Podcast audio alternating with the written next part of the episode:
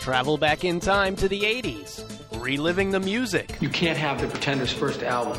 That's mine. I bought it. You did not. The catchphrases Did you have a brain tumor for breakfast? and the wannabes. Sometimes I see you dance around the house in my underwear. Doesn't make me Madonna. Never will. Because just like you, we're stuck in the 80s. Can you say stuck in the 80s?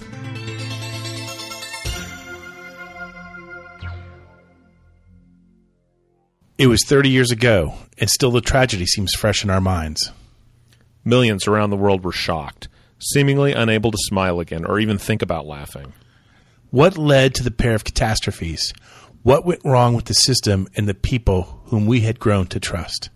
There are some topics that we've avoided over the years because the pain feels just as real as it did on December 12th, 1986. This is one of them. I'm Steve Spears, And I'm Brad in LA. And this is a Stuck in the 80s moment in time. Today we discuss I said, I, I, I, I, I I want the knife. And who are you? Wherever there is injustice, you will find us. Wherever there is suffering, we'll be there. Line. The Tragedies of the Golden Child and Three Amigos, two bombs released 30 years ago this week. We're going to do a little number for you, but remember we're a bit rusty, so bear with us. Just like the old days. All right. My little buttercup has the sweetest smile.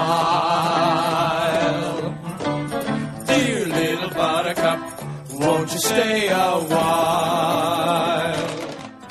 Okay, okay, all kidding aside, uh, it is true that both Eddie Murphy's The Golden Child and the ensemble comedy piece known as Three Amigos, no the, both were released on the very same day, December 12th, 1986. And let's face it, Brad, they were not box office starlings, but we still kind of love them in a guilty pleasure sort of way.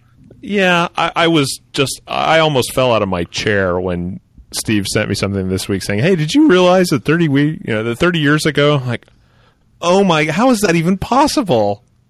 It is, you know, like as we go on in like the, I usually write them up as blog items when we get these big movie anniversaries, and so I have this big calendar that I, I know when all the anniversaries fall, and um, I hadn't looked at it for a while for some reason, and I looked at it earlier this week on Monday, and I was like, you got to be kidding me! I mean, two movies that have so much in common were released this the very same day.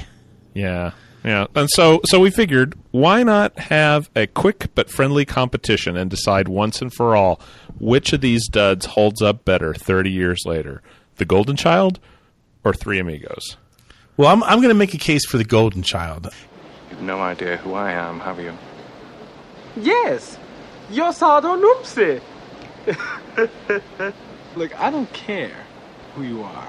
I do care if you kidnap a little kid, though. I could destroy you just like that. Bring me the boy, and I'll give you the knife, and then no one will have to be destroyed just like that. Technically, I'll start off by saying this. Technically, The Golden Child was not a box office bomb. Really? It actually no, no, no. It actually made eighty million dollars uh, at the box office. Uh, That's a real budget- money back then. It is real money back then on a budget of only twenty five million. Uh, but but here it is. Here's the thing. Um, uh, Eddie Murphy's previous film, Beverly Hills Cop, uh, may, you may have heard of. I, it sounds familiar. It made more than two hundred million dollars on a budget of only fifteen million dollars. The super podcaster thing was working, Steve. Yeah, it was working. Um, there's some interesting things about this movie. I mean, I, I remember. Did you see this one in the theaters? I don't think so. I did because this was. I remember it used to have the coolest trailer. It was um like a, like a shadowy figure on like some sort of uh, ox, like coming through a snowstorm, and it's this real som- real uh, uh, you know dark you know ominous voice doing the uh, narration and stuff, and it said you know In a Murphy." world where Steve Spears dreams of having the knife. Yeah, it was like Eddie Murphy is the chosen one. Um, but uh, it was funny. It was a funny trailer, and Yeah. so everybody I know wanted to see it. I Well, mean, I- I- yeah, you I were mean- going to see it. You had to go. You saw Beverly Hills Cop. You weren't going to see the very next movie that Eddie Murphy did. Eddie Murphy was box office gold. I, I just I may have I don't remember seeing it. Yeah. the. Well, it doesn't. That doesn't bode well for uh, for the chosen one. Um, So, so some some little factoids um, that some of us might have forgotten about the Golden Child. Um, Dennis Feldman wrote it, and um, he also wrote another movie. that Corey's don't- dad. Just one of the guys. Oh, you're kidding me. No, no, no. It's just such a bizarre. Like he wrote just. I mean, just one of the guys is one of those lovable '80s movies. Oh yeah, absolutely. That, that you really will watch anytime it comes on, no matter where it is. I have I have a copy of it somewhere on DVD that I have. I, it's one of like three movies that I loaned out to a girlfriend about Yeah. like five years ago, and I've never gotten back. Oh dear. Never. It's uh, that one, uh, Red Dawn, and maybe Flamingo Kid are the three. Hmm. So I don't know. I'm gonna have to invest. If I can find like a two dollar copy of just one of the guys, I'm getting it. It's a real shame that I already got you your Christmas present because Yeah. you just gave me a golden idea. Yeah. Uh, well, I've got a birthday coming up. Well, not really. That's true. Actually, No. I'm actually We closer so. to the. Oh well, yeah. Let's all hope so. So uh, uh, Dennis Feldman wrote it. Um, the script was actually called "The Rose of Tibet," and for some reason, it attracted a bidding war in Hollywood. But it was supposed to be. It was supposed to be an action movie. It was never Really? supposed to be a comedy. Huh. Um, it attracted some interest from some various directors. Uh, Mel Gibson was originally uh, going to play the part of Chandler Jarrell. Okay. Um, uh, as we all know, from, very different vibe. yeah. Um, as you all remember from the plot is uh, Eddie Murphy. It, it plays uh, Chandler Jarrell. He is a private investigator who specializes in missing children. Um, he is deemed to be the chosen one, and he's hired to find the golden child, who is a uh, young prophet of sorts from Tibet who's been kidnapped by the forces of evil. Um, so Mel Gibson was was on board. Then suddenly he was unavailable. The producers decided that Eddie Murphy should try to take it over, and so the script had to be kind of rewritten as a comedy. Hmm. Okay. At one point, John Carpenter had been uh, tapped to direct it, um, but he would actually drop out and direct Big Trouble in Little China. Which And is basically the same movie, right? yeah, and that movie was basically rushed, uh, so that it would actually come out before the Golden Child. oh, really? So instead, a director by the name of Michael Ritchie directed it. And Michael Ritchie is probably best known to 80s fans as the director of Fletch. Um, but he has a long history. He directed uh, uh, he directed um, Downhill Racer, the oh, really? Okay. Oh, wow. Bad- Okay, so 70s guy. Yeah, Bad News Bears, the original Bad News Bears. This oh, guy. the bad, original Bad News Bears is so good. It is so good.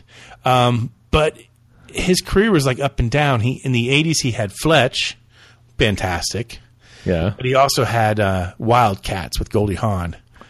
Um, It's the sport of kings. Better than diamond rings.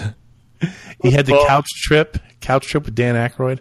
That's not. It's not a very watchable movie. Mm, I don't. I remember the name. Yeah. Yeah. Okay. Well, so he's you know he's cashing the paychecks there. Right. So he he would eventually die um, uh, at age 62 in 2001.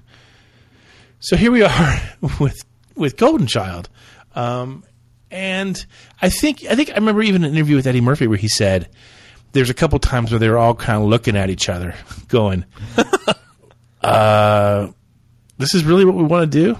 Yeah. So you're gonna you're gonna put some well it wasn't CG back then it was you know like actual effects so there's gonna be some effect shots in this Yeah, it's there's so much lore about this movie that it, to me it's it's it's a good story on its own. Um, the actor who plays the Golden Child is referred to as a boy throughout the film, but the actor Mhm. who played the part is actually a girl.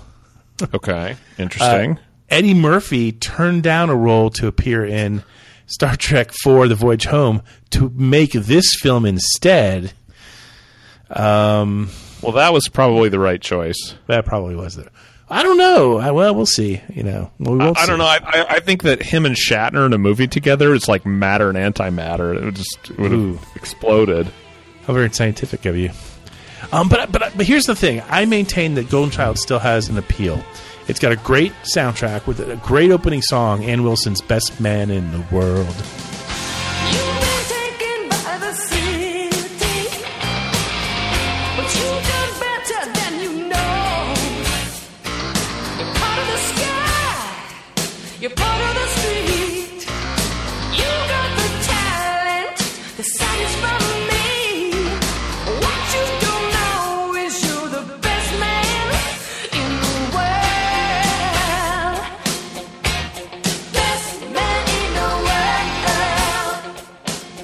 Uh, some of Eddie Murphy's most quotable lines are in this movie. I, I, Really? I, I want the knife. That's the only one I know. Really? I'm sorry, Numsi. I should be punished. Everyone I have stolen from my brother, Numsi. Officer, it is your duty to take me in. Please, purge me. I am ashamed of myself. It's got an amazing villain played by Charles Dance. Um, better known probably for playing uh, Tywin Lannister in Game of Thrones. Yeah, he's a, he's a little older now, but he's as good a villain as ever. He was also in what last great action hero, last great American action hero. Uh, that was another sh- crap movie. Um, and here's the really bizarre thing. Here's the bizarre thing. Roger Roger Ebert, who whom you know I adore as a film critic, Yeah, uh, actually gave Golden Child three stars. He did. He did three stars and wrote this quote: "The Golden Child may not be the Eddie Murphy movie we were waiting for, but it will do. It is funnier, more assured, and more tailored to Murphy than Beverly Hills Cop." And it shows a side of his comic persona that I don't think has been much appreciated. His essential underlying sweetness. Hmm, interesting. So that's my case, and you know it's still worth. You know it, it shows up every once in a while, usually on, uh, uh, you know, not a paid cable channel, but you know one of your bonus channels. You know AMC maybe. It's on. Yeah, it's on AMC at, next Thursday at 7 p.m. yeah. Eddie Murphy is the chosen one in the Golden Child. in the Golden Child. so Well, anyway. I won't say it's terrible because I don't remember much about it, but uh, I, I mean it's funny because it is perceived, like you say, it's it's perceived as a bomb, but it still it made a crap load of money. That's kind of surprising. yeah. Um, I still think you're wrong, Steve. Uh, I think the Three Amigos is a, a is a more more consistently fun movie. Arizona moon keep shining from the desert sky above. You know, pretty soon that big yellow moon will light the way back to the one you love. Blue shadows on the trail. For those of you who who don't remember this film, it's not the Three Amigos. It's Three Amigos. Um, if you were pitching this movie today, like if you were going over to the studio to make this today, you would say, "I'm going to make a movie. It's going to be just like Galaxy Quest, but think like the Ponderosa." You know, it's basically it's basically the template for Galaxy Quest in a lot of ways. Um, it's And you uh, Tropic Thunder for that matter. yeah, that's true. That's true. Uh, complete with the crazy studio executive. So the movie opens with these three silent movie era screen cowboys who are, you know, your your prototypical Gene Autry singing cowboy types, uh, played by Chevy Chase, Steve Martin, and Martin Short. And they are basically like they've become too big for themselves, right? And they're demand they're making demands of the studio owner. And this is in the old old days of the studios, where the studio owner basically you know bought and sold these guys and he's like really? That's how you feel? You're out of here. Um, throw them out and they um, as as it turns out something always comes along something always comes up and at that very moment a telegram arrives inviting them to come down to mexico to um, help the the small town rid uh, uh, themselves of these marauders and of course, it's all misunderstood. They think that they're being invited down to to uh, do a show with the infamous El Guapo, Uh, but uh, in fact, El Guapo is not an actor, but a bandit. Um, this, I think, is safe to say was a bomb. Um, Yes. it did not make. I mean, I think the anticipation with this cast was like, oh my gosh, Chevy Chase and Steve Martin together. This is going to be box office gold. And it, it made a little money. It made its budget was twenty five million, but it only earned about forty million.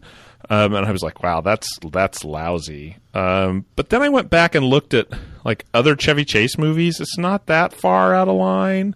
I mean, you know, Fletch made 47 million, European Vacation made 30, 49 million. I mean, maybe those aren't the big, you know, the big movies of, of his. I'm not sure how um, how uh, the first Vacation movie did. Um, and Steve Martin movies, that's right in there for Steve Martin movies. you know, you think, oh, Roxanne, that was amazing. Roxanne made 30 million, 39 million. You know, oh, all of me, that was hilarious, 35 million. So, I mean, it felt like a letdown, but I don't know if the studio really was too upset about Yeah. it. He Steve Martin knows how to hit singles.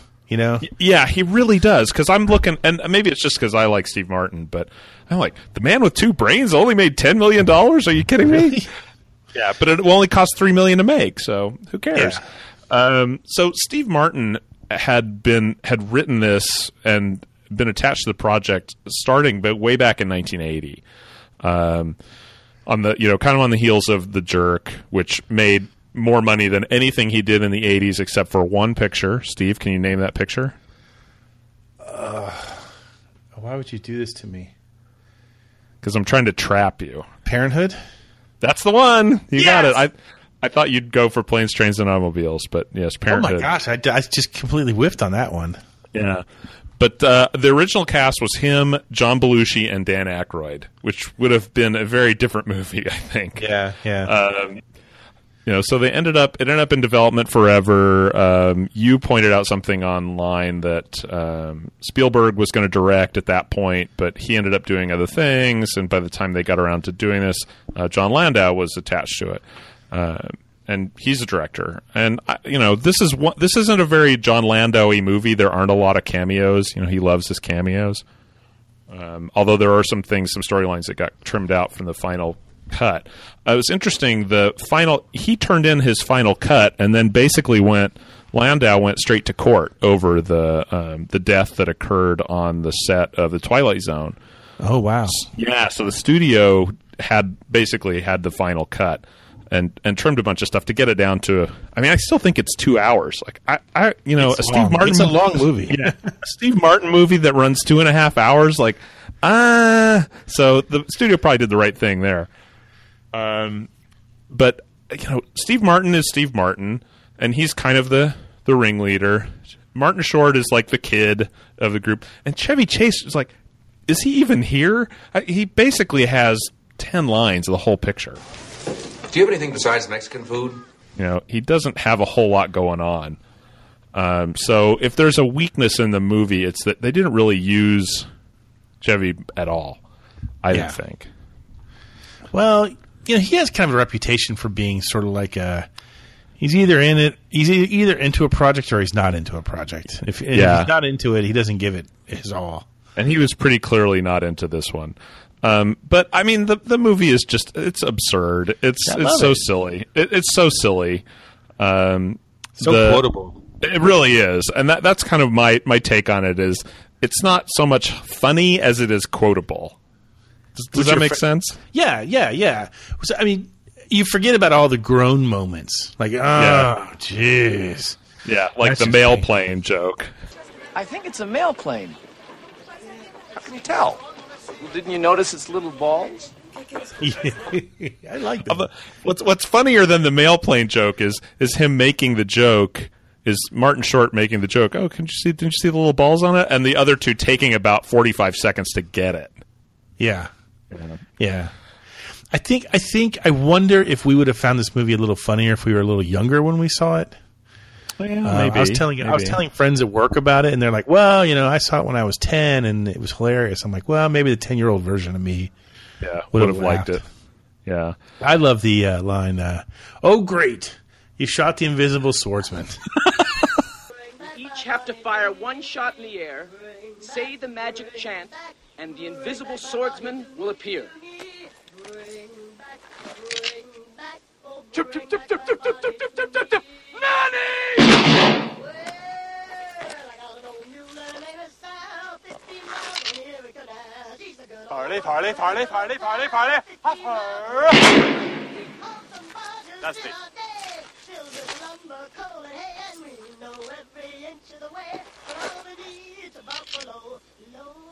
And that's all we're dead, seven.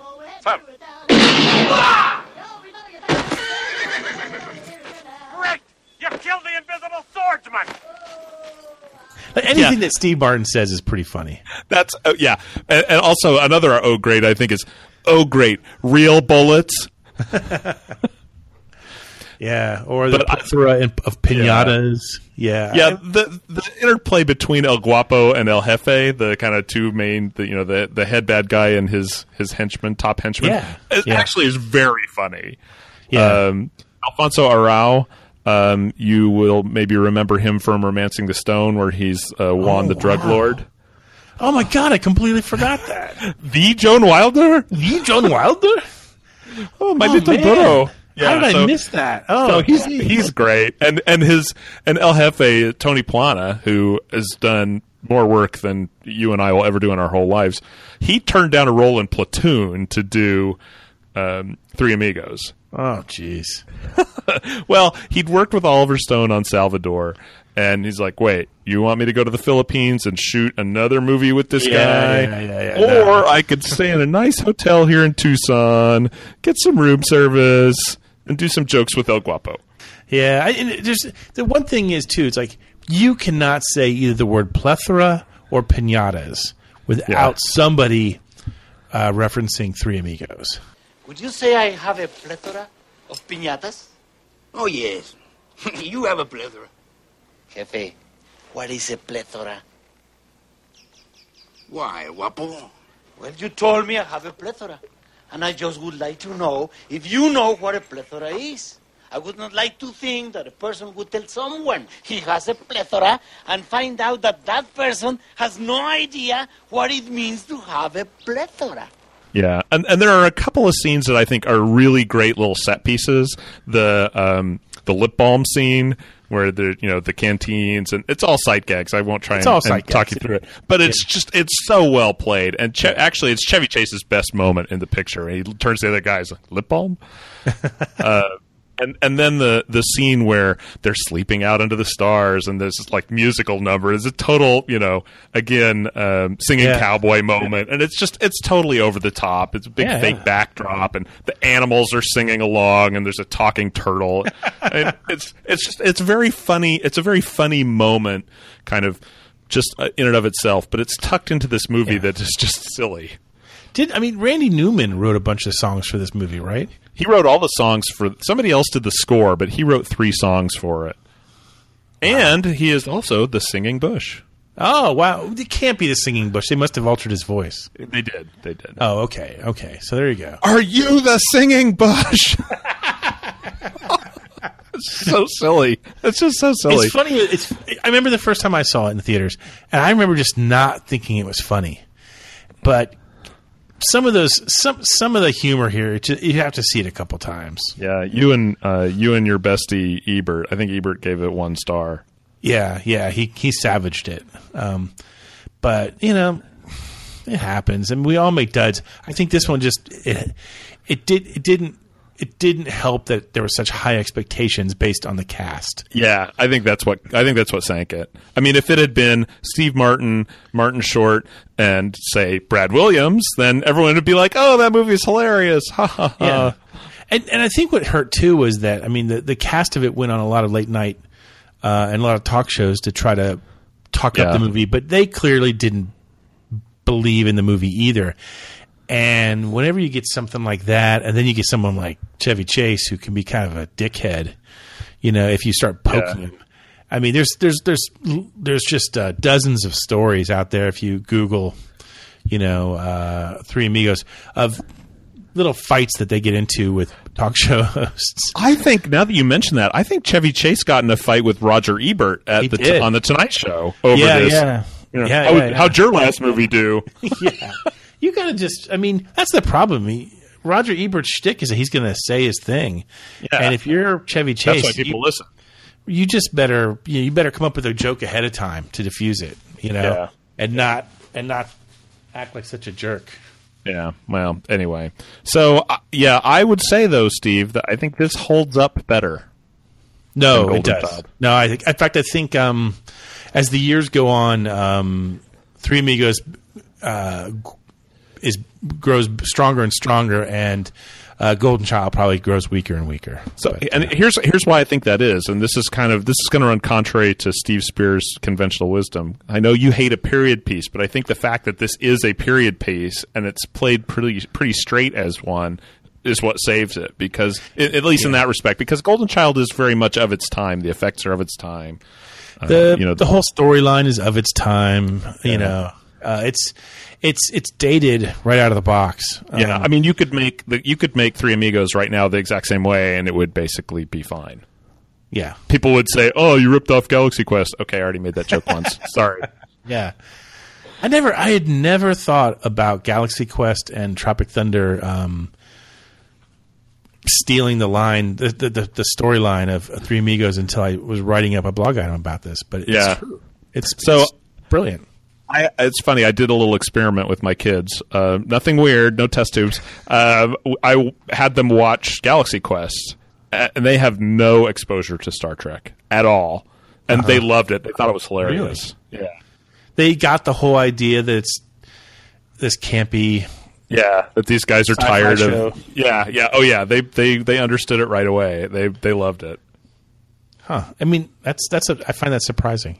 I was mean, you have- surprised you have- too. You have really smart kids, and I was surprised they were willing to watch a movie with me. Yeah, I think yeah. I told them it was a '90s movie, and they were okay. You know. oh yeah, so they're like they're not being conned. Yeah. So eh, that would have been a good '80s movie too, though. Don't So anyway- con me, Biff. So anyway, that's our that's our uh, that's our tragedy show for for this week. Um, the uh, the tragedy of the Golden Child versus the uh, the resurrection of Three Amigos. Um, When when the universe hands you a coincidence like that, you roll with it. you turn on the microphones and you record something. You lay down some audio, some Yeah. sick beats. we'll be back really, really soon with our special Christmas edition of Stuck in the 80s. But in the meantime, Brad, myself, and the corpse of the Invisible Swordsman, we remain here, hopelessly stuck in the 80s. Close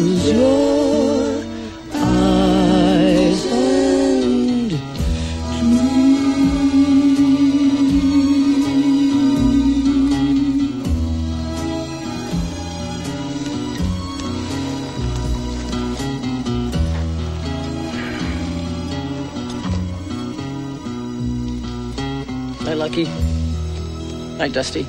Good night, Ned. Good night, Ned. Good night, Ned.